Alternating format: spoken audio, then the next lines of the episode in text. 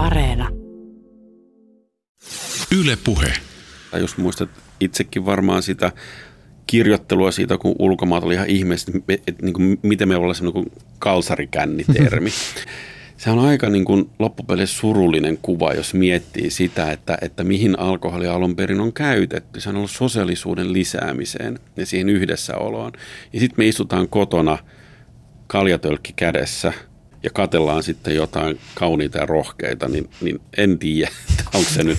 Onkohan jossakin olemassa Suomessa semmoinen siis kalsarimämmikulttuuri, jossa siis siinä missä MDMAta tyypillisesti vedetään jossakin biletapahtumassa reiveissä, niin joku vetää ekstaasia kotona yksin, koska suomalainen tekee kaiken kivan kotona yksin. Se on mahdollista.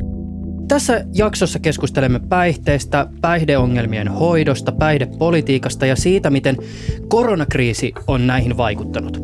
Haastateltavana jaksossa on päihdekeskustelun Esko Valtaoja, Karlo Simojoki. Koronapandemian alkumetreillä veikkailtiin, että matkustusrajoitusten ja liikkumisen vähenemisen seurauksena myös huumeina käytettyjen aineiden saatavuus heikkenisi ja käyttö ainakin joissain käyttäjäryhmissä vähenisi. No nyt näyttäisi kuitenkin THLn tekemien jätevesitutkimusten mukaan siltä, että huumeiden ja erityisesti amfetamiinien käyttö on itse asiassa lisääntynyt. Miten sä tätä luet? Voi hyvin olla, että joidenkin muiden huumeiden osalta saatavuus on heikentynyt, jolloin sitten ollaan siirtynyt käyttämään amfetamiinia.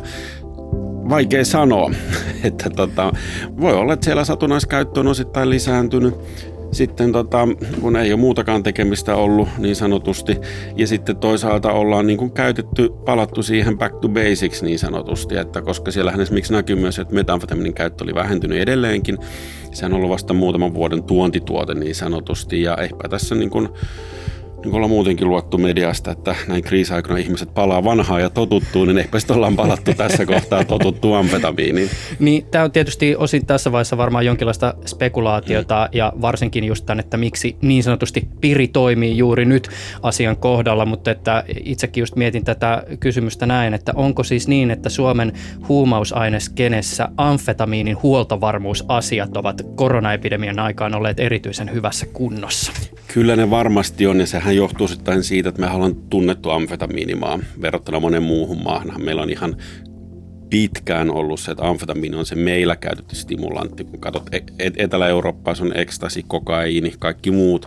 Joten on ihan hyvä pointti todennäköistä, että siltä osin ne huoltovarmuus ää, tota, ketjut ja muut on paljon paremmassa kunnossa kuin muiden vähäisempien huumeiden kohdalla. Simojoki on päihde- ja mielenterveyspalveluita tuottavan A-klinikka Oyn toimitusjohtaja ja johtava ylilääkäri. Lisäksi Simojoki toimii Helsingin yliopiston päihdelääketieteen työelämäprofessorina. Äänitämme keskustelua kesäkuun toisella viikolla vuonna 2020. Ylepuheessa Juuso Pekkinen. Tervetuloa keskusteluun. Kiitoksia. Mä tota jatkan vielä pikkasen mm tähän liittyen on ollut mediassa tosi paljon erilaisia näkemyksiä, siis siihen, että, että mitä huumausaineiden hinnoille on tapahtunut, mitä saatavuudelle on tapahtunut, miten käyttö on muuttunut. Ylen uutisissa poliisi kertoi, että aineiden saatavuudessa ei ole tapahtunut mitään isompaa vaihtelua, kun koronakriisi on iskenyt päälle ja katuhinnat on pysyneet kuulemma normaalitasolla mä löysin ainakin yhden Hesarin jutun, jossa todettiin anekdotaalisesti, että no hinnat olisi itse asiassa hieman nousseet, mutta ei ole tietoa siitä, että liittyykö tämä suoraan saatavuuteen. Sininauhasäätiö taas on kommentoinut, että aineiden saatavuus on heikentynyt ja tämä näkyy muun muassa korvikkeiden käytön lisääntymisessä ja Subutexin hinta on joidenkin tietojen mukaan kaksinkertaistunut. Mä näkisin, että tämä ristiriita jäljittyy osin siihen, että me niputetaan huumeet yhteen, vaikka puhutaan hyvin erityyppisistä aineista saatavuuden ja käytön näkökulmasta. Siis markkinoiden vinkkelistä joku kotikasvatettu kukka ja sitten just tuontitavarana Subutex on aika eri asia. Mikä sun tai teidän Lafkan tilannekuva on siitä, että miten korona on vaikuttanut aineiden saatavuuteen tai sitä kautta käyttöön? Siis meidän näkökulmasta ja mun näkökulmasta se on vaikuttanut hirveän eri lailla. Ja, ja se on täysin niin kuin riippuvainen siitä, että missä päin Suomea ollaan. mistä käyttäjäryhmästä puhutaan ja myös mistä aineesta puhutaan. Eli, eli juuri se, mitä sä sanoit tuossa. Sehän on tämän meidän keskustelun yksi haaste, on juuri se, että huumeet on huumeet ja se on siinä. Ja tota, vaikka nyt on oikeasti monenlaisia. Se, mitä me ollaan esimerkiksi nähty, on se, että ne, jotka on oikeasti jo kaikista vaikeimmassa asemassa ja, ja, ja vähän alueellistakin riippuen, niin heillä on saattanut tulla vaikeuksia saada sitä totuttua ainetta, koska esimerkiksi sinne paikkakunnalle ei ole tullut sitä samalla lailla kuin hesalaiset ostanut kaiken ja pois. ja, ja hintakin on saattanut vähän kohota. Ei heillä ole siihen mahdollisuuksia silloin. Niin kuin, ja sitten he alkaa niin kuin, joko reagoimaan, hakeutumaan hoitoon tai käyttämään jotain muuta itselleen niin kuin entuudestaan tuntematonta. Ja se saattaa sitten näkyä meidän esimerkiksi vierotusosastoilla ja muillakin toimijoilla, että sitten sit sinne tullaan kohtuullisen huonokuntoisena. Ja sitten meillä on ihan oma ryhmänsä on satunnaiskäyttäjät, jotka on lähtökohtaisesti voidaan sanoa hyvin niin kuin ainespesifejä, että, että jos sä tykkäät käyttää niin kuin bilettämisessä tota amfetamiini, niin on epätodennäköistä, että sä vaihtaisit yhtäkkiä vaikka subuteksiin, koska amfetamiini ei nyt ole saatavilla. Mm. Ja, ja, ja siellä sitten se taas saattaa näkyä sillä lailla, että että niin kuin se käyttö on, niin kuin, se on vähentynyt. Mutta sitten niiden kohdalla, jotka taas sitten niin kuin on esimerkiksi satunnaiskäytön ja riippuvuuden rajoilla tai ongelmakäytön rajoilla, niin siellä saattaa taas näkyä, että se käyttö on lisääntynyt. Tämä on ahistava tilanne, siihen saattaa liittyä myös oman elämän muutoksia.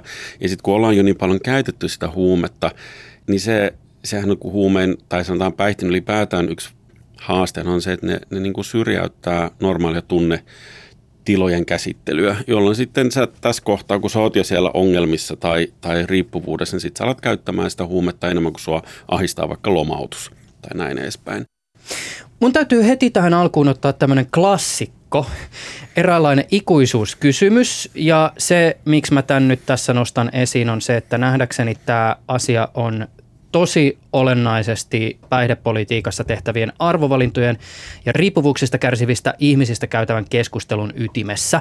Siis itsekin olen ollut lukemattomissa keskusteluissa, joissa yhtenä argumenttina esitetään se, että ei sitä pulloa koskaan kukaan Jepenhuulille ole laittanut, eikä Janitaa kukaan ole pakottanut piikittämään.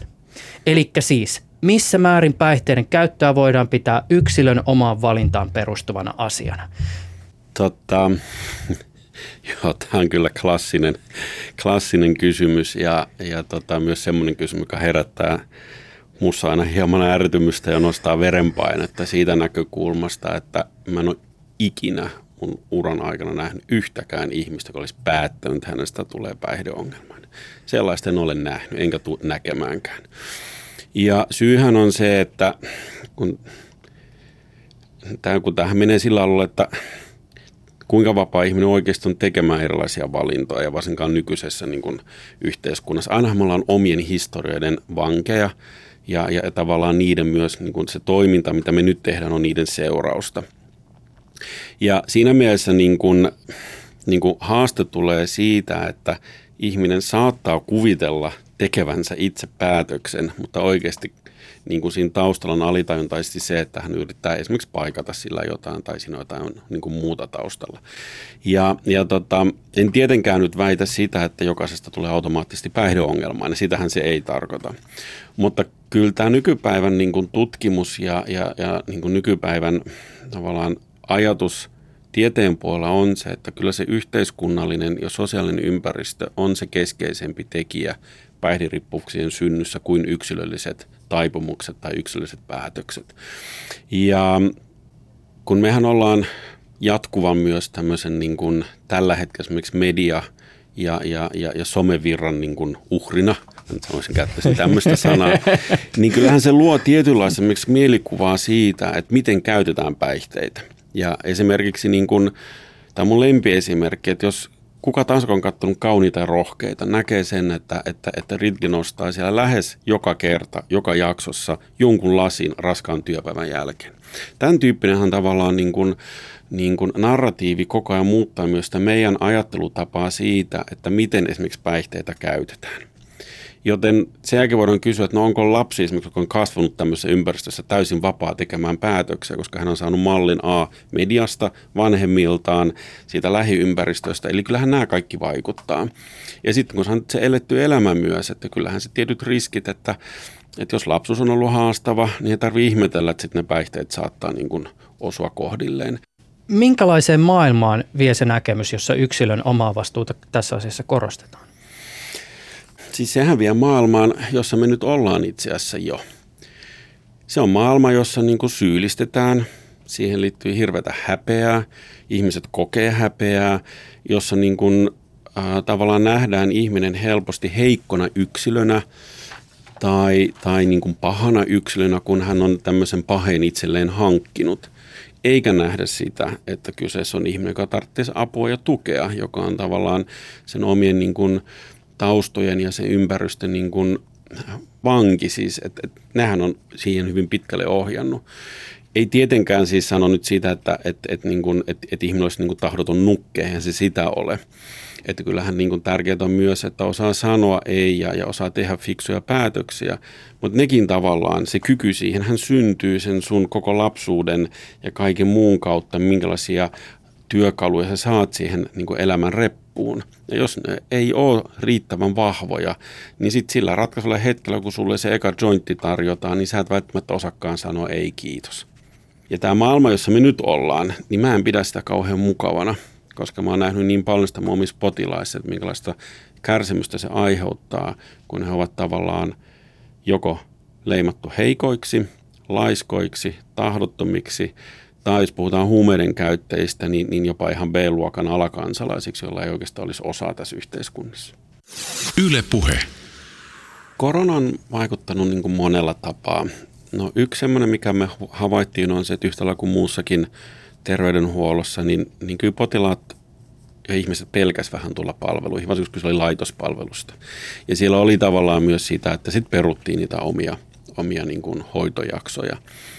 Toisaalta me nähtiin myös se, että, että osassa alueita esimerkiksi vierotushoitoluvut alkuun vähenivät – ja, tota, ja sitten mitä pidemmälle mentiin, niin ne on lähtenyt taas ihan hurjaan kasvuun. Eli ihmiset jäi niin sanotusti kotiin.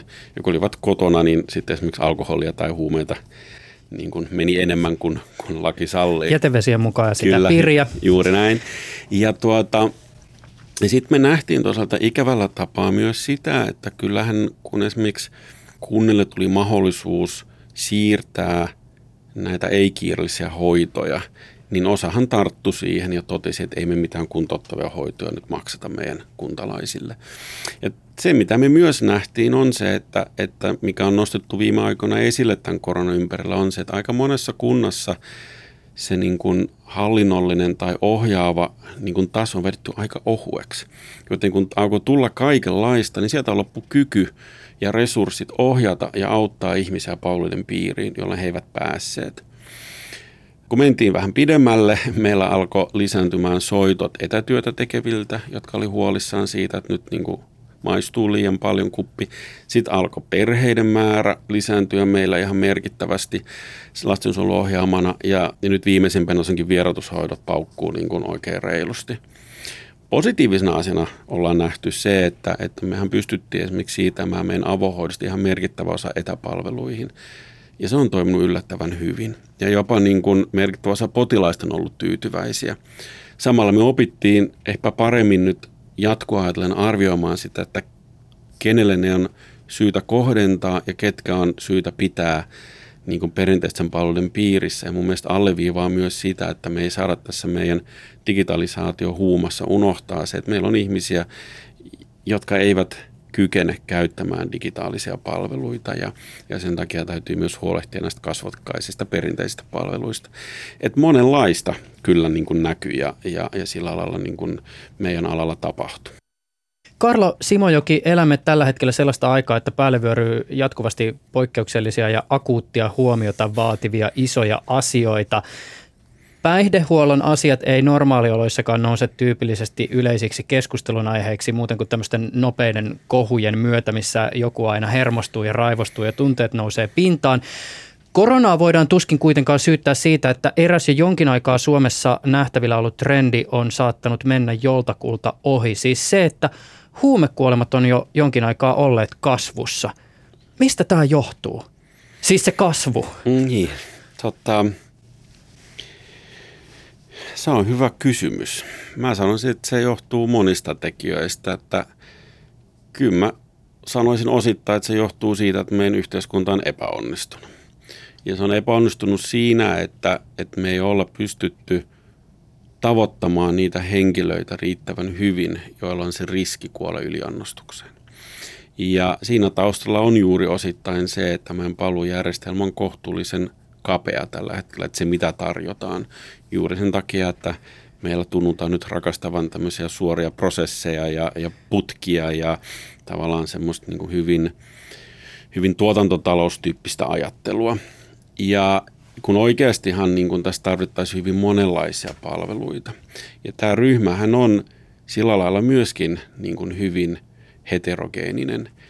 Et mä muistan vanhemman tutkimuksen, joka on tehty jo aikaa sitten, mutta esimerkiksi siinä niin kun, niin kun itsemurhienkin osuus oli yllättävän korkea, että ihmiset ei jaksa enää. Ja siihen minäkin olen itse törmännyt urani varrella kyllä, että on aina niitä raskaita hetkiä, kun joku alle kolmekymppinenkin niin kun on kymmenen vuotta yrittänyt hoitoon eikä oikein pääse eikä onnistu, niin kyllä siinä se epätoivo saattaa sitten iskeä. Jos katsoo nimittäin ihan niin kuin, niin kuin jos vähän laajentaa perspektiivää, katsoo ihan niin kuin koko Euroopan tasolla, niin itse asiassa huumeiden käyttäjistä pienimpi osuus kuolee yliannostuksiin kuin hoitamattomiin somaattisiin sairauksiin. Ja, ja, ja, tota, ja, ja tämä on tavallaan niin kuin se kolikon toinen puoli myös, tai se lisää siihen, että näitä ihmisiä hoidetaan kauhean huonosti niin kuin muualla, ja he muita sairauksia, joten se taakka saattaa sitten kasvaa vaan niin isoksi, että sitten niin kuolema korjaa. Että siellä on, on niin paljon somaattista vaivaa ja, ja sitten siellä on sitä psyykkistä oirehdintaa ja sitten on vielä tämä huumeongelma, niin kyllähän se on aika iso taakka kannettavaksi yhdelle ihmiselle. Toisaalta mä luulen myös, että siinä on, on myös tämä eriarvoistuminen ja, ja tavallaan niin ne alueelliset erot, jotka siinä näkyy. Että et, et kyllähän niin kuin se ainekirjonkin taas laajentumisen myötä myös yliannostukset lisääntyy. Meillähän mitään oli, mitä harva unohtaa, kun haukkuu tätä tilannetta meillä. Mutta sen hyvä puoli on ollut se, että meillä on erittäin alhaiset ollut niin opioidi yliannostuskuolemat esimerkiksi suhteessa heroiinimaihin. Mutta, tota, mutta nyt sitten kun meillä tämä sekakäyttö on aina ollut ongelma, nyt se on taas, tuntuu jotenkin vahvistuneen taas, niin siitähän sitten ne kuolettavat kokteilit syntyy. Ja, ja se on tavallaan semmoinen suomalainen myös niin kuin, tosinkin pitkäaikainen haaste, että, että, että meidänkin klinikoilla on tultu ihan ulkomailta tutustumaan, että miten hoidetaan vaikeita sekakäyttöjä, koska meillä vedetään ihan kaikkea. Että jos katsoo päihdehuollon huumeasiakkaita, niin niin tota, suurimmalla osalla on vähintään kolmen aineen sama-aikaista käyttöä. Kun muualla maailmassa voit nähdä ihan puhtaita vaikka heroinin käyttäjiä tai crackin käyttäjiä.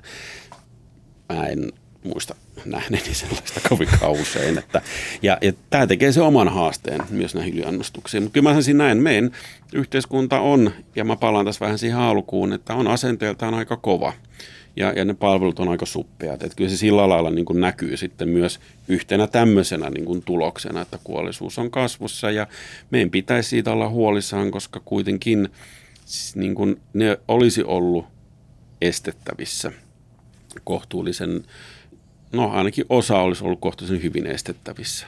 Meillä ei hirveästi ole satsattu siihen, että, että olisi niin kuin helppoja tapoja päästä erilaisten palveluiden piiriin sitten, kun on terveydellisiä haittoja tai eihän meillä esimerkiksi ole mitään naloksonisysteemiä Suomessa niin kuin monessa muussa maassa. Sitä voidaan siis käyttää opioidiyliannostuksesta johtuvan hengityslaman hoitamiseksi. Siis sillä voidaan estää se, että ihminen ei tukehdu. Yhdysvalloissa, Australiassa ja Kanadassa esimerkiksi poliisi kantaa mukanaan Suomessa poliisin ei käsitykseni mukaan ole mahdollista kantaa ainetta siis jo ihan lähtien lainsäädännön takia.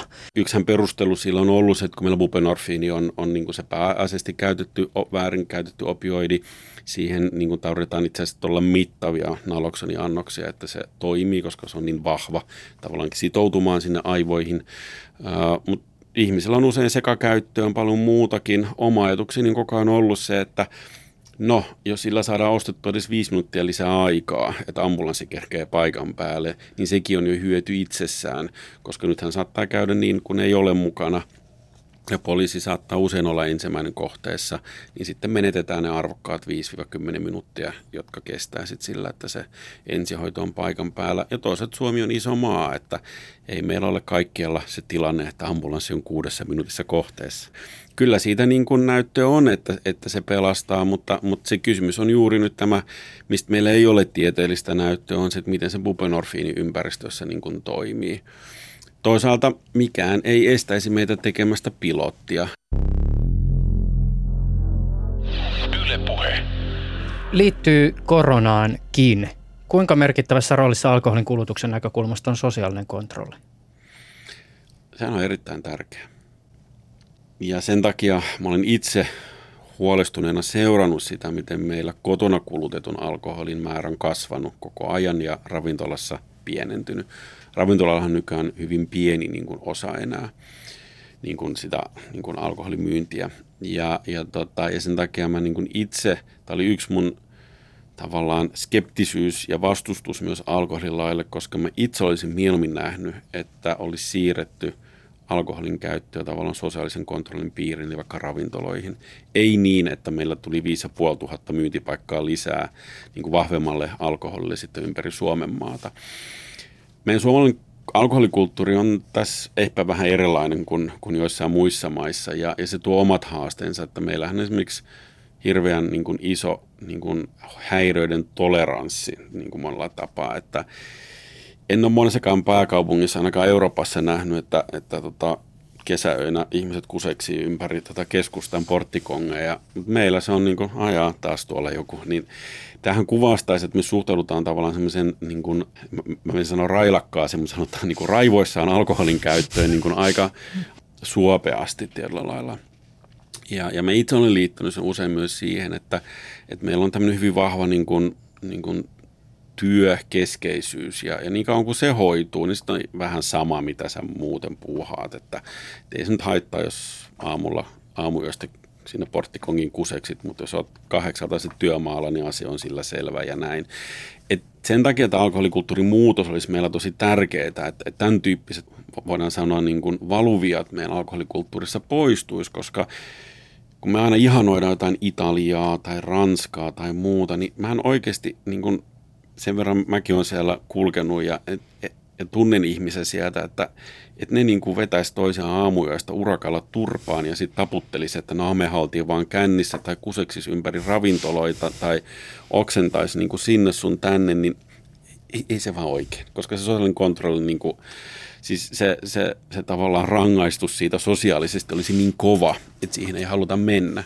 Ja se, mikä mun mielestä myös häiritsee mua vahvasti suomalaisessa niin päihdekulttuurissa ja, ja alkoholikulttuurissa on se, että, että niin kuin se kovuus, niin kuin mä viittasin tuohon siihen työhön, mutta heti kun sulla tavallaan alkaa homma vähän karata käsistä, niin sittenhän se tuomio on kova. Sittenhän mm. sut ulkoistetaan ja sä oot huono ihminen.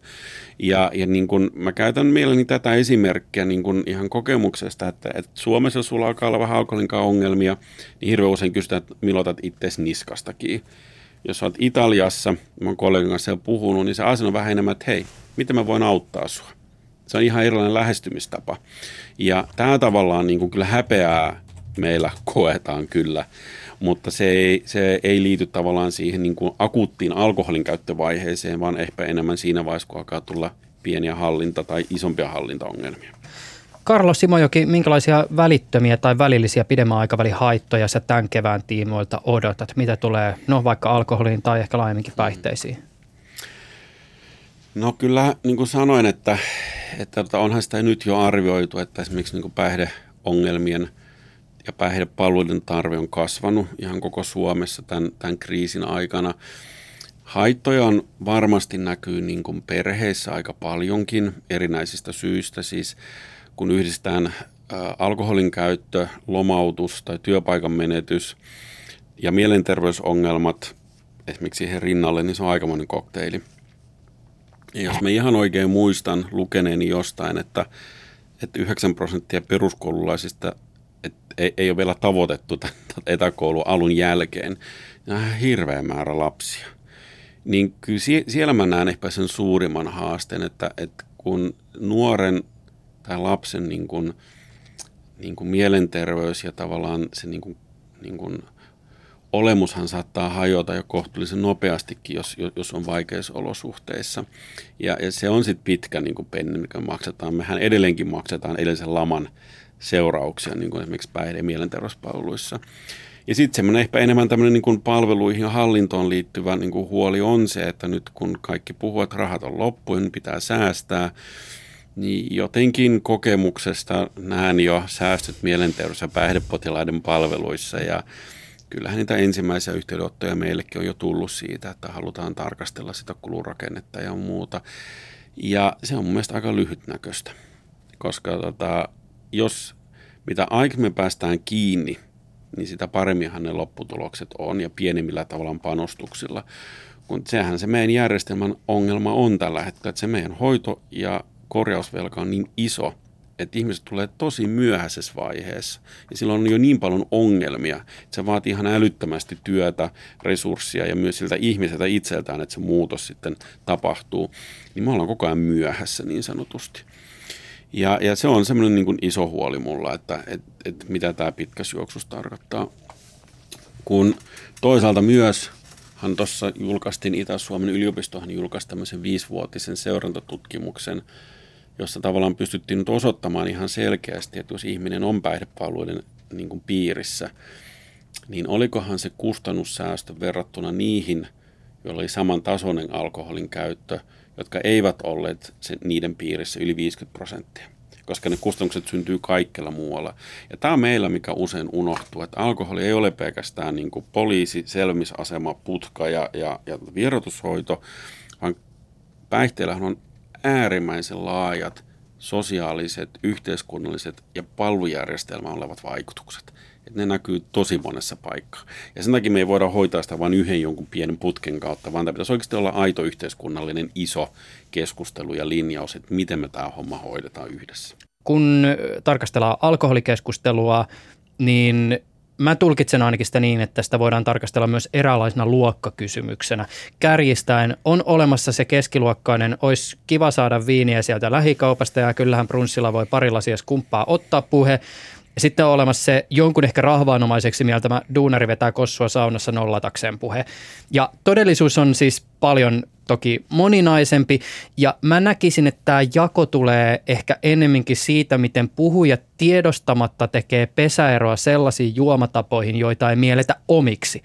Tai siis se, missä muodossa tai millä tavalla sen oman etanolinsa nauttii, hämärtää sen tosiasian, että samaa etanolia siinä herran pullossa on kuin duunarinkin pullossa missä määrin sä näet tämän ongelmaksi? Siis sen, että ihmiset ottaa osaan alkoholikeskusteluun tavalla, jossa näkökulmaa määrittää se oma henkilökohtainen mielikuva siitä, mistä alkoholin kulutuksessa on kyse. Se on erittäin iso ongelma. Se on ihan keskeinen ongelma tässä meidän keskustelussa ja päätöksenteossa, koska tota, kun tarkastellaan siitä omasta näkökulmasta tai vaikka sanotaan pääkaupunkiseudun tai Helsingin näkökulmasta, niin se on ihan erilainen, kun mennään tuonne Savoon tai Itä-Suomeen tai, tai, tai ihan minne vaan. Että, siis tuolla on erittäin iso merkitys, koska se niin kun A tekee sen, että ää, ei välttämättä ymmärretä sitä haastetta, mikä liittyy tiettyihin asioihin, niin kuin vaikka saatavuuden lisäämiseen – Toisaalta se tekee sen, että, että niin kuin se synnyttää myös tietynlaista niin kuin, paremmuuden tunnetta siitä, että kyllähän minä kun juon champagnea, niin tämä ei ole mikään ongelma. Parempaa juomista. Kyllä, siis mulla on oikeasti ollut potilaita, jotka on jankannut mun kanssa siitä, että he eivät voi olla alkoholista, koska he eivät juo väkeviä ja heidän punaviininsa maksaa 30 euroa pullo. Niin no, jos sä juo puolitoispulloa sitä 30 euroa maksavaa tota, viiniä joka päivä, niin miten niin sulla ei ole ongelma? Mm. Et, Tämä on sitten se toinen, koska, se, se, koska sehän tässä keskustelussa meillä on, että me aina viitataan niihin muihin, siihen 10 prosenttia, joka juo kaiken melkein tai suurimman osan. Ja, ja, tota, ja se häivyttää sitten alle niitä todellisia ongelmia myös, mitkä on siellä niin kuin sillä puolen, jossa on se porukka, joka kuvittelee juovansa fiksusti. Ja siitähän on tosi vaikeaa puhua. Jos olet huomannut, niin, niin, niin, niin kyllähän niin kuin mediassakin tämän aiheen käsittely on aika vähäistä. se, että miten jokainen sinä ja minä, minkälainen meidän alkoholin käyttö on, koska se on epämiellyttävää. Miksi, miksi pitäisi puuttua mun asioihin? Hoitakaa noiden muiden asiat ensiksi, kun ne on juo paljon enemmän. Pekka juo aina paljon mm. enemmän kuin minä. Että, että sitten kun Pekkakin vähentää, niin mäkin voin vähentää. Ja tämä on tavallaan tekee sen, että muutoksia ei tule. Ja, ja sitten tietenkin myös niin kun tilastollisesti katsottuna vääristää niin kun tavallaan sitä todellisuutta. Väkeviä juodaan meillä tosi vähän enää loppupeleissä. Se, mitä me esimerkiksi nähdään, on se, että meillä tulee potilaita, jotka on alkoholisoitunut oluella, siiderillä ja lonkerolla. Et ei, et niin kuin se, niin kuin, se on ihan erilainen kuva kuin, kuin vielä 30 vuotta sitten tai 20 vuotta sitten, tai silloin kun mäkin aloitin, niin se on muuttunut. Ja, ja, ja tota, ja siinä mielessä niin kun yksi iso meidän keskustelun haaste on se, että me ei olla hahmotettu tässä maassa vielä. Itse asiassa alkoholin ongelman kasvot ja ilmentyminen on muuttunut aivan täysin. Se ei ole enää sitä, että, että, että, että syrjäydytään, ollaan sillan alla tai ollaan krapulassa tai humalassa töissä, vaan se tarkoittaa sitä, että sulla on korkea verenpaino, sulla on ylipaino, sun, sun masennus on pahentunut, sun ahdistuus ei lievity, sun tuottavuus on huono, sun kunto on huono ja sä saat slaagin jossain vaiheessa. Ja kun miettii jo pelkästään sitä, että, että, että alkoholi liittyy esimerkiksi suoraan 10 prosenttiin niistä syövistä, jotka todetaan länsimaissa – niin se kuva on muuttunut ihan täysin. Ja me silti edelleen keskustellaan siitä, että, että tota, duunarit ryppää aina perjantaisin kossupullon ja se pitää kieltää. Ja sitten me iso keskiluokkainen ja hyvin koulutettu porukka, niin me saadaan kyllä juoda joka päivä sitä champagnea, koska sehän on champagnea, että ei siinä mitään ongelmaa ole. Niin tämä on ihan niin kuin loputon suotilla, että ja pitäisi hyväksyä se, että valitettavasti vaan se alkoholin käyttö, niin kuin itse sanoit, että etanoli on pullosta ja merkistä riippumatta aina etanolia. Ja ongelma voi syntyä kelle tahansa. Ja tähän mulle itselle henkilökohtaisesti ollut se iso oppi, niin kuin tavallaan mikä myös vahvasti mun ajattelua niin kuin ohjaa silloin jo alkuaikana, kun mä tulin tälle alalle, kun mä tajusin jossain vaiheessa, ei hitto, mäkin voisin istua tuossa tuolissa. Kuka tahansa meistä voi istua tuossa. Ja sen jälkeen loppu kaikki semmoinen tota, harhakuvitelma siitä, että, että tota, mä olisin jotenkin erityisesti hyvä, että voisin hallita omaa alkoholin käyttööni. Kun A-oluet, lonkerot ja ne pahamaineiset limuviinat vapautettiin ruokakauppoihin, niin THL ennusti alkoholin kokonaiskulutuksen lähtevän nousuun. Nyt muutama vuotta myöhemmin monissa puheenvuoroissa ja pääkirjoituksissa on jo julistettu, etteivät ennalta maalatut kauhukuvat haittojen lisääntymisestä ja kansakunnan turmiosta toteutuneet. Miten sä tätä kommentoit? No siitä on kaksi vuotta. Mm, mä olen onnellinen, että ei ole näkynyt mitään semmoista selkeää nousua tässä vaiheessa vielä. Toisaalta pitää aina katsoa niin kuin, niin kuin sen kokonaisuuden osia – että onhan meillä esimerkiksi näkyy, että limuviinojen suosio on nuorilla kasvanut. Ja kun vertaa siihen, kuinka tavallaan hyvä nuorten trendi on ollut tähän asti, niin se on jo huolestuttava. Mutta se on totta, että niin kuin aikuisväestössä keskimäärin ei ole kauheasti lisääntynyt. Kun katsoo vanhoja muutoksia, niin mehän tiedetään se joka tapauksessa, että, että ennen kuin muutosten vaikutus alkaa näkymään, menee vähintään se kolme vuotta. Että, että olipa nousua tai laskua alkoholin käytössä, ne haitat ja, ja muut, niin näkyy niin kuin vuosien viiveellä. Ja kun katsoi niitä THLn ennusteitakin, niissä oli oletettu kaikenlaista hintojen laskusta ja muusta, mitkä ei ole toteutunut. Että ainoa mikä lienee sillä niin kuin ki- kiistatta on se, että lonkerun myynti on kasvanut ihan räjähdysmäisesti tuolla kaupoissa. Ja saas nähdä ajan kanssa, mitä se tarkoittaa. Siis mähän oikeasti toivon, että tämä muutos on tämmöinen. Se olisi hyvä asia. Ja jos se pysyy tämmöisenä, niin, niin mielelläni niin kuin sanon, että joo, olin väärässä. Ja, ja, niin kuin, ja hyvä niin, että olin väärässä, että mieluummin niin päin. Kun kaikkihan toki siinä kohtaa perustuu erilaisiin niin kuin, niin kuin taustatietoihin, tavallaan menneisyyteen, mutta nykyisyyshän on, voi olla hyvinkin erilainen, ei kukaan arvon tulee kuin korona – silläkin on oma vaikutuksensa tähän kokonaisuuteen. Että sehän on nyt yksi keskeinen syy, kun niin tosiaankin ulkomaan vienti loppus niin täysin, että, että sehän tiputtaa tosi paljon myös tätä meidän alkoholikulutusta ja, ja, ja sitten osa ihmisistä on vähentänyt juomistaan ja toiset taas lisännyt, mutta ilmeisesti enemmän vähentänyt, niin ei voi tietää, mutta mä sanon että odotellaan vielä vähän ja, ja, ja tota, toivotaan, että tota, muutos on tämän suuntainen. Mutta, mutta toisaalta täytyy myös muistaa, että muutokset voi näkyä vasta kunnolla 20 vuoden päästä. Että, että jos tämä muuttaakin mennyt alkoholikulttuuria perustavanlaatuisesti niin, että se hyvä suunta, joka on ollut tosi kauan, että, että niin vähenee ja, ja, että tavallaan on vähän semmoinen niin kuin, nihkeämpi suhtautuminen siihen alkoholin käyttöön, niin jos se muuttuu esimerkiksi sen tyyppisesti, että me aletaan suosimaan sitä päivittäistä juomista, mutta pienempiä määriä, niin kyllähän se näkyy tavallaan kokonaiskulutuksessa ehkäpä, mutta mä edelleen haluan sanoa, että kokonaiskulutus ja kulutut annokset ei koskaan suoraan korreloi niihin haittoihin. Et, et se on hirveän, se on liian suuri yksinkertaistus.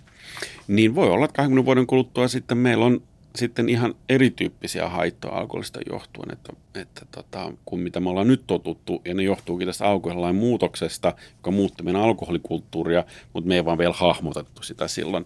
Saas nähdä, en tiedä. Mutta kuinka todennäköisenä sä pidät sitä, että tässä 20 vuoden sisällä tai jollakin aikavälillä tapahtuu se, että tämä oli nyt ikään kuin se yksi steppi kohti sitä, että no seuraavaksi nyt on ne viinit siellä ruokakaupoissa ja alkon monopoli alkaa murentua ja kaikenlainen niin sanottu turha säätely puretaan?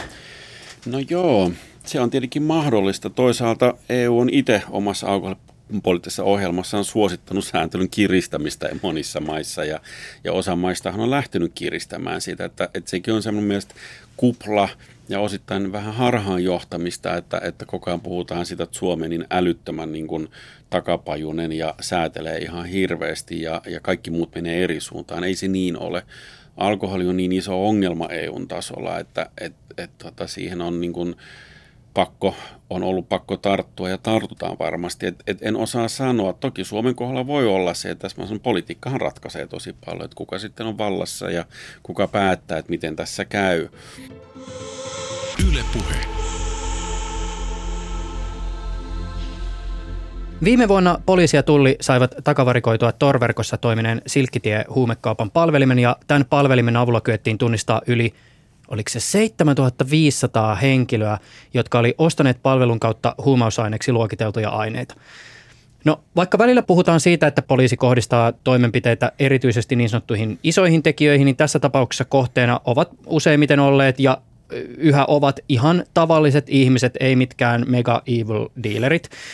Me tiedetään tutkimuksen valossa, että niin sanotusti kevyempien huumeiden käyttäjien kohdalla silloin, kun se käyttö ei ole ongelmakäyttöä, yksi isoimpia haittoja on kiinni jäämisestä seuraavat sosiaaliset haitat, siis vaikkapa työ- ja opiskelupaikan menetys. Ja toki käyttörikoksen kohdalla voidaan kysyä, että missä määrin sakkorangaistuksen sijaan tai sen ohella olisi tarpeellista tehdä jonkinlaista hoitoonohjausta mahdollisen päihdeongelman ratkaisemiseksi. Mutta ainakin oman tulkintani mukaan tämän keissin julkinen diskurssi lähti nimenomaan tällä rikosoikeudellisella kärjellä. Ja nähdäkseni tärkeä kysymys on, oliko tämä kärki tässä yhteydessä terveydellisesti tai moraalisesti arvioiden tarkoituksenmukainen? Ja freimautuiko tämä keissi ensisijaisesti oikeudellisena kysymyksenä siksi, että huumeet on edelleen niin sanottu hyvä vihollinen, jota vastaan taistellaan nimenomaan rangaistuksilla? No niin, siinä oli laaja pohdinta, jossa on monta kohtaa tarttua kiinni. Mm, mä tartun tähän sun viimeisimpään. Mm, mä muistan keskusteluita, osittain ihan julkisiakin, alkoholilain uudistuksen yhteydessä, jossa sitten poliitikko saattoi todeta, että luotan siihen kyllä, että ihmiset osaavat tehdä viisaita itsenäisiä päätöksiä alkoholin käytön osalta, mutta huumeita me vastustetaan viimeiseen asti, koska ne on niin kuin, ni, ni, niitä ei pysty. Niin huumeterminähän tulee siitä, kyllä. että joku päihtymisen käytetty aine on laiton. Juuri näin. Joku on päättänyt, että tämä kyllä. on laiton. Ja, ja, ja tota, ja tämä kuvastaa ehkä sitä niin kuin ristiriitaisuutta tässä myös niin kuin, niin kuin suhtautumisessa. Ja se varmasti liittyy osittain siihen, että, että se niin kuin, alkoholi on meille kaikille niin paljon tutumpi ja sillä lailla se on niin kuin myös sosiaalisessa kontekstissa tuttua, joten siihen voi suhtautua vähän eri lailla. Ja, ja tota, mutta että, että tästä tavallaan tulee myös se, että, että, että niin kuin tämän tyyppiset tapaukset käsitellään meillä – hyvin paljon oikeudellisesta näkökulmasta. Ja mä itsekin seurasin tuota silkkitie-asiaa, koska, koska meillähän oli tämmöinen hanke meneillään säätiöllä että tota, jos se vietiin tavallaan tietoa ja infoa sinne torverkon puolelle ihmisille, jos he tarvitsevat apua ja voisivat hakeutua hoitoon. Ja se ei ollut lainsäädännöllisesti mitenkään kovin helppoa, sanotaan näin. Ja, ja, ja, tota, ja, ja, ja niin, kun, niin siinä mielessä mä kiinnitin vähän samaan asiaan huomiota kuin sinäkin, että, että niin kun, siinähän painotettiin uutisoinnissa ainakin juuri hyvin paljon ehkä tämmöistä pelotteluvaikutusta, että joo, poliisi nyt kräkkää ihan mitä vaan ja torverkko ei ole niin kuin mikään ongelma enää ja kaikki voi jäädä kiinni milloin vaan. Kun yhtä lailla olisi voinut painottaa sitä, että joo, että tota poliisi niin kuin pääsi sinne ja sitten poliisi itse asiassa niin kuin auttoi palvelujärjestelmää löytämään nämä ihmiset, joilla on tätä käyttöä ja sitä kautta me saatiinkin niin kuin – 200 nuorta nyt, jotka olivat aloitelleet uransa vasta muuttamaan niin kuin ehkä sitä mielipidettään tai, tai muuttamaan sitä suuntaa ja, ja, ja, ja, niin kuin, ja saatiin paljon hyvää aikaan. Että se olisi voinut yhtä lailla olla kärki. Ja, ja se, tämä kuvasti hyvin tämä keissi kyllä tätä niin kuin ristiriitaisuutta tässä meidän suhtautumisessa, että toisaalta joo, pitää hoitaa kyllä, mutta sitten oikeasti loppupeleissä se rangaistus on, on, on se, millä me ensimmäisenä kohdataan se ihminen niin kyllähän mä huomaan sen ihan mun niin kuin omissa jopa näissä vaikeasti syrjäytyneissäkin potilaissa, että, että vaikka osa niin kuin, ei elämä enää niin kuin paljon huomioon voisi mennä, mutta eivät hekään välttämättä vankilaan halua. Ja, ja, tota, ja, ja esimerkiksi tämä sakko, sakko, sakkojen muunnon palauttaminen, niin sehän kohdistui juuri tähän ryhmään erittäin pahasti. Ja, ja mä en edelleenkään eettisesti ymmärrä sitä perustelua, että miksi pitää laittaa ihminen, joka on sairas, niin vankilaan. Ennemminkin kuuluisi sinne sairaalaan. Se kuitenkin tiedetään, että asenteet, keskustelu, suhtautuminen laittomiin päihteisiin on ollut pidempään muutoksesta, erityisesti nuorissa ikäryhmissä. Trendiä vapaampaan keskusteluun päihteistä ja huumeista voidaan tietyin varauksin ja poikkeuksin pitää myös globaalina. Sä oot, Karlo Simojoki, itse varovaisesti puhunut huolestasi liittyen siihen, että Suomessa yhteiskunta jatkaa huumeiden suhteen tiukkaa linjaa, mutta sitten ne asenteet vaan jatkaa muuttumistaan. Menikö se niin, että se sun huoli itse asiassa liittyy siihen, että jännite johtaisi jossain skenaariossa liian nopeisiin muutoksiin lainsäädännössä mm. ja siihen, että sun oletus on se, että isoja muutoksia on jossain vaiheessa lopulta tulossa? No kyllä näin voi siitä päätellä. Näin sen dekryptaisin. Kyllä, joo. Joo, kyllä mä näin ajattelen, kun mä oon tätä keskustelua seurannut ja, ja, ja osittain kun mä oon käynyt Jenkeissä myös niin kuin tutustumassa ja, ja kongresseissa ja keskustellut sielläkin oikeusjärjestelmän ja ammattilaisten kanssa, niin kyllähän sielläkin tämän tyyppinen jännit on, on ja on ollut edelleen, tai on ollut ja on edelleen pinnan alla. Mutta täällä meillä Suomessa, jossa nyt on hyvin vahva tavallaan nyt selkeä suhtautuminen siihen, että, että että niin kuin huumeisiin suhtaudutaan rikollisena tekona, kun samanaikaisesti meillä tosiaankin syntyy ja kasvaa koko ajan isompi joukko, etenkin nuoria, jotka elää aivan tode, toisenlaisessa todellisuudessa niin kuin somen ja, ja muun kautta. Että kuitenkin alle 35-vuotiaista jo, jo yli 40 prosenttia on kokeillut kannabista, niin ei voida puhua enää mistään pikkuporukasta. Toki hyvä asia on se, että osa vaan oikeasti kokeilee ja, ja ongelmakäyttäjiä on paljon vähemmän. Mutta että se mun huoli liittyy tosiaankin siihen, että kyllä kun katsoo mitä EU:ssa tapahtuu, mitä niin kuin Norja nyt tällä hetkellä pohtii, niin kyllähän tämä maailma muuttuu niin paljon ympärillä, että sen takia mä oletan, että jossain vaiheessa se tulee niin kuin mahdottomaksi tehtäväksi pidättäytyä enää vanhassa toimintatavassa. Ja, ja niin kuin sillä lailla, niin kuin, kun sanotaan, että huumevastainen sota on hävitty, niin se on tietyllä tavalla totta – mutta toisaalta se mun näkökulmasta on tarkoittanut myös sitä, että me ollaan käyty myös osittain vääriä taisteluita. Että meidän pitäisi tavallaan muuttaa sitä, mitä me tehdään. Ja, ja, ja tässä tavallaan nyt, kun tämä asenneilmapiiri on muuttumassa, meillä ei muutu yhteiskunta, niin kun katsoo nimittäin niitä muutosvoimia muualla maailmassa, niin se on keskiluokka hyvin pitkällä koska se on esimerkiksi yksi data, mikä näkyy Jenkeistä, että, että keskiluokalle tämä dekriminalisaatio on ollut hyvä asia, huonosti koulutetuille ei. No, mutta tämä niin kuin keskiluokka on myös joka äänestää mm-hmm. ja jolla on vaikutusvaltaa.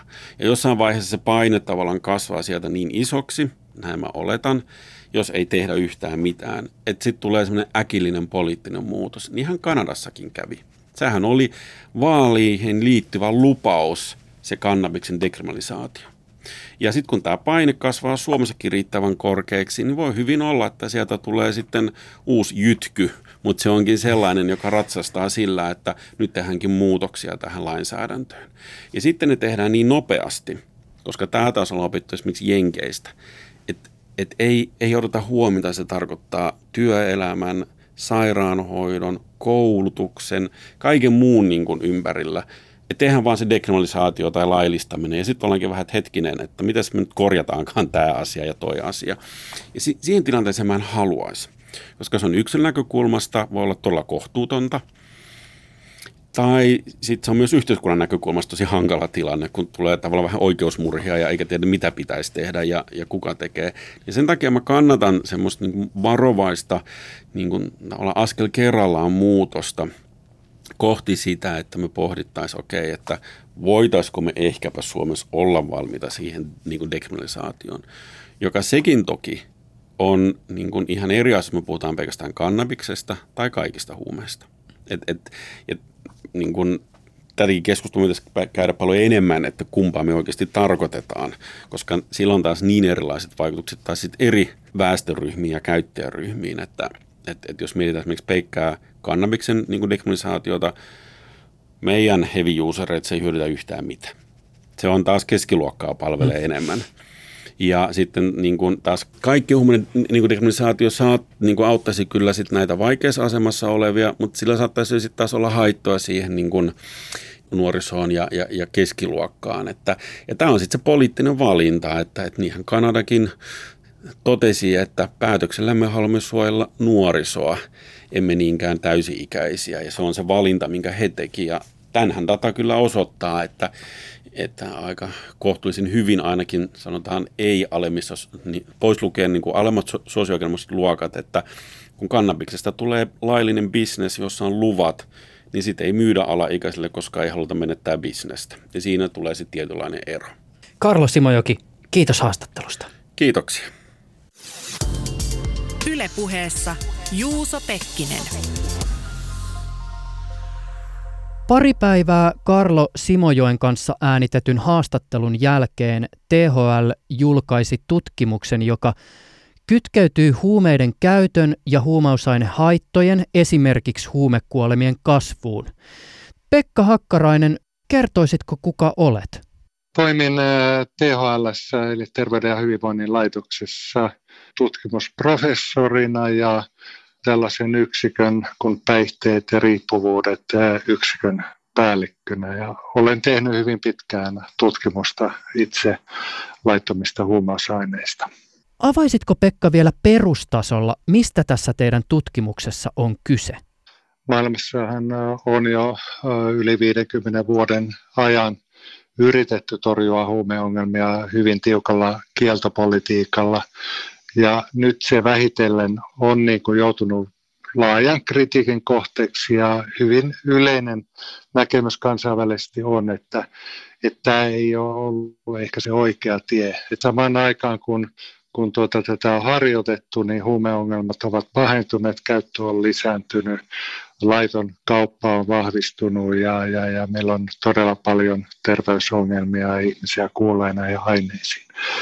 Tämän myötä on alettu sitten etsiä vaihtoehtoja nykymenolle ja tuota, eri maissa on tehty, tehty erilaisia, on, on laillistettu jopa kannabista jossakin ja, ja näin, mutta sitten yksi semmoinen keskeinen asia on, että käyttöön on alettu suhtautua monissa maissa rikoslain sijasta sosiaali- ja terveydenhuollon toimenpiteen. Käytön rangaistuksesta on luovuttu puhutaan tämmöistä käytön, huumeiden käytön dekriminalisoinnista. Eli otetaan se pois rikoslaista ja pyritään hakemaan ratkaisuja muuta kautta. Me on tehty laaja kirjallisuuskatsaus, jossa on käyty läpi oikeastaan 2000-luvun kirjallisuus tästä kysymyksestä ja näitä tuloksia ja näkemyksiä esitetään sitten tässä raportissa. Julkisuudessa kysymys dekriminalisoinnista näyttäytyy useimmiten kannabiksen dekriminalisointina. No, me on käsitelty sitä nimenomaan laajasti niin, että se koskee, se on tämmöinen yleinen periaate, joka koskisi kaikkien aineiden käyttöä. Et tällä tavoin voidaan saada parhaiten ne hyödyt tästä politiikasta. Mitä haittoja ja riskejä erilaisiin malleihin liittyy ja vielä erityisesti kuinka varmasti näitä voi tässä hetkessä arvioida? Siis kuinka varmasti me voidaan sanoa, että ne haitat, joita esimerkiksi julkisuudessa välillä pelätään, siis se, että käyttö lisääntyy, kynnys kokeilla jotain vakavampia aineita lisääntyy, joku ehkä tämmöinen moraalinen rappiokin on ehkä joissakin tällaisissa skenaarioissa ihmisten mielessä. Mitä me voidaan sanoa tästä kentästä? Siis se on toki selvää, että eihän dekriminalisointi ole mikään autoaksi tekevä ratkaisu. Ei tietenkään, se ei ole mikään, mikään niin kuin, magical bullet, joka, joka huumekysymykset ratkoisi. Mutta tässä, minkä takia oikeastaan yksi tärkeä peruste tällä meidän raportille on se, että kun keskustellaan dekriminalisoinnista, niin siinä on hyvin tavallista sellainen väärinymmärrys, että silloin nostetaan niin kuin kädet pystyyn ja sanotaan, että joo, tämä kaikki on nyt sallittu, että tehkää mitä tykkäätte. Et itse asiassa, kun käydään näitä malleja kansainvälisesti läpi, mitä on monessa maassa siis pantu jo toimeen, niin siellä on hyvin paljon sitten niin kun on vaihtoehtoisia tapoja, millä maissa puututaan tilanteeseen. Se ei suinkaan merkitse sitä, että että tuota, jätetään sitten käyttäjät käyttämään oma onnensa nojaan. Esimerkiksi tämmöisiä niin kuin vaihtoehtoisia rangaistustyyppisiä seurauksia voidaan antaa niin tällaisia hallinnollisesti perusteen sakkoja, ei, ei rikoslain perusteella. Siellä on yhdyskuntapalvelua, on varoituksia, pakollista hoitoon ohjausta, voi olla neuvontaa ja tämmöistä psykoterapeuttista apua. Joissakin maissa evätään ajokorttia, joissakin laitetaan käymään ihminen pakollisissa huumetesteissä, tehdään rajoituksia siinä suhteen, missä ihminen voi liikkua tai minkälaisissa yhteyksissä hän voi olla niin kuin kontaktissa. Asenkanto-oikeutta rajoitetaan – monenlaisia itse asiassa, jossakin jopa tämmöisiä sosiaalietuja saatetaan kaventaa. Että ei ole kysymys suinkaan siitä, että, että ollaan sitten ja toimettomana katsotaan tilanne. Ja totta kai se, se on vielä sanottava, että tavallisinta ja vahvinta on kuitenkin, että, että niin kuin entistä aikaisempaa aktiivisemmin ja laajemmin ihmisille tarjotaan pääsyä hoitopalveluiden piiriin. Mutta vielä tämä kysymykseen liittyvä pointti näistä haitoista. Eli siis m- miten esimerkiksi tässä teidän katsauksessa, mitkä on niitä riskejä, jotka mahdollisesti eri malleihin liittyy? Siis tietysti maat ja ratkaisut ovat erityyppisiä, mutta mitä esimerkiksi nousee riskeinä esille? Tässä on tosiaan aika laaja tämä katsaus ja, ja jokaisen malliin liittyy vähän omanlaisiaan riskejä. Tähän vaatii viranomaisten yhteistyötä niin poliisin kuin sosiaali- ja terveysviranomaisten. Ja esimerkiksi näihin, näihin liittyy sellaisia riskejä, että, että jos poliisi on se portivartija, joka päättää, mitä, mitä seurauksia tulee, niin se voi pysytellä aika lailla samanlaisena kuin nykykäytäntökin ja, ja, ja se ei ehkä tuo kaikilta osin taas niitä hoidon mahdollisuuksia parhaalla tavalla esiin. Tässä on vaikea sanoa yhtä yksittäistä riskiä, mutta totta kai myös niin kuin käytön, käytön lisääntymisen riskit ovat olemassa ja näin, että mihin tahansa yhteiskunnalliseen politiikkaan, niin siihen liittyy erilaisia puoleja. Mutta silti näkisin, että niin tässä periaatteellisesti tässä on niin kysymys painopisteen siirtämisestä sosiaali- ja terveyspalvelujen suuntaan siinä, että miten suhtaudutaan käyttöön ja käyttäjiin. Ja tässä suhteessa mä en näkisi niin tässä yleisessä isossa linjassa mitään erityistä riskiä, paitsi tietysti ehkä sellainen, että sit hoitoon ei satsata. Eli, eli se puoli jää sitten hyvin lapsipuolen asemaan. Että kyllä tämä vaatii, että jos käytön raakaistavisesta luovutaan, että sitten panostetaan oikeasti sinne sosiaali- ja terveyspalvelupuolelle. Usein suomalaisessa päihdekeskustelussa kuullaan väite, ei toimisi täällä Suomessa. Missä määrin tämä väite on vaikkapa dekriminalisoinnin kohdalla relevantti? Siis onko meillä vielä mitään hahmotelmaa siitä, mitä Suomen kohdalla dekriminalisoinnin ajattelussa tulisi erityisesti huomioida? Mun mielestä tämä väite on huono, että miksi ei toimisi Suomessa kuten muuallakin maailmassa. Nythän on hyvin kiinnostava, kun Norja pohtii tälle tielle lähtemistä hyvin samankaltainen yhteiskunta. Suomessa käyttö on lisääntynyt koko ajan ja erittäin vahvasti ja tuota, nykypolitiikalla ainakin näyttää, että ei, ei sitä ole saatu pysäytettyä. Sitten meillä on monet haitat kasvussa liikennekäyttäytymisessä, erilaisissa terveyshaitoissa. Ja ehkä kaikkein dramaattisin on, että aivan viime vuosina suomalaisten huumekuolemat ovat lisääntyneet hyvin voimakkaasti. Ja siellä on hyvinkin nuoria, alle, alle 25-vuotiaita ihmisiä. Heidän, heidän joukkonsa näissä kuolematapauksissa on ollut, ollut rajussa kasvussa pari viime vuoden aikana. Et kyllä nämä, nämä on sellaisia tekijöitä, joissa, joissa nimenomaan pitäisi päästä uudenlaisiin toimintamalleihin Suomessakin. Jossakin maissa on tehty laillistuksia joidenkin aineiden suhteen ja tällä tavalla – en mä näkisi tällaisia Suomen kohdalla nyt mitenkään relevantteja, mutta näihin haittojen kasvukehitykseen ja käytön, käytön ja sen, sen seurausta kasvukehitykseen niin olisi hyvä päästä puuttumaan ää, paremmin keinoin kuin tällä hetkellä on mahdollista. Siinä on myös se, että, että nyt kun käyttö on meillä tuota, määritelty rikoksiksi, niin tämä ehkäisee myös monia tällaisia haittojen vähentämistoimien käynnistämistä aika tehokkaasti. Meillä on keskusteltu esimerkiksi näistä valvotuista käyttötiloista ja se on törmännyt hyvin pitkälle siihen, että kun käyttö on rangaistavaa, niin sellaisen tilan pystyttäminen on, on jokseenkin mahdotonta. Huumepolitiikka on kansainvälisestikin sellainen, että siinä hyvin vahvasti vaikuttaa moraaliset ja tämmöiset arvoasetelmat.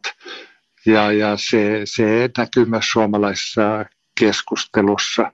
Mä näkisin, että ei, ei tämä ole kiven hakattua. Silloin kun meillä korvaushoito esimerkiksi aikoinaan ää, aloitettiin, niin siihen oltiin hyvin, suhtauduttiin hyvin epäilevästi sekä joidenkin viranomaistahojen että, että myös kansankeskuudessa. Tänä päivänä niin se nähdään se hyödyt ja, ja, ja tuota, suuri osa väestöstä kyllä selkeästi peukuttaa sen ylläpitoa. Minusta tässä on paljon muutoksia näkyvissä ja sanotaan vaikka näin, että alle 35-vuotiaat henkilöt suhtautuu toisella tapaa näihin kysymyksiin kuin vanhempi väestö keskimäärin ja, ja siellä sellainen ä, moralistinen ä, ote on paljon vähäisempi ja, ja, ja kyllä siellä ollaan niin kuin valmiita keskustelemaan erilaisista vaihtoehdoista. Pekka Hakkarainen, kiitos haastattelusta. Kiitos. Ylepuheessa Juuso Pekkinen.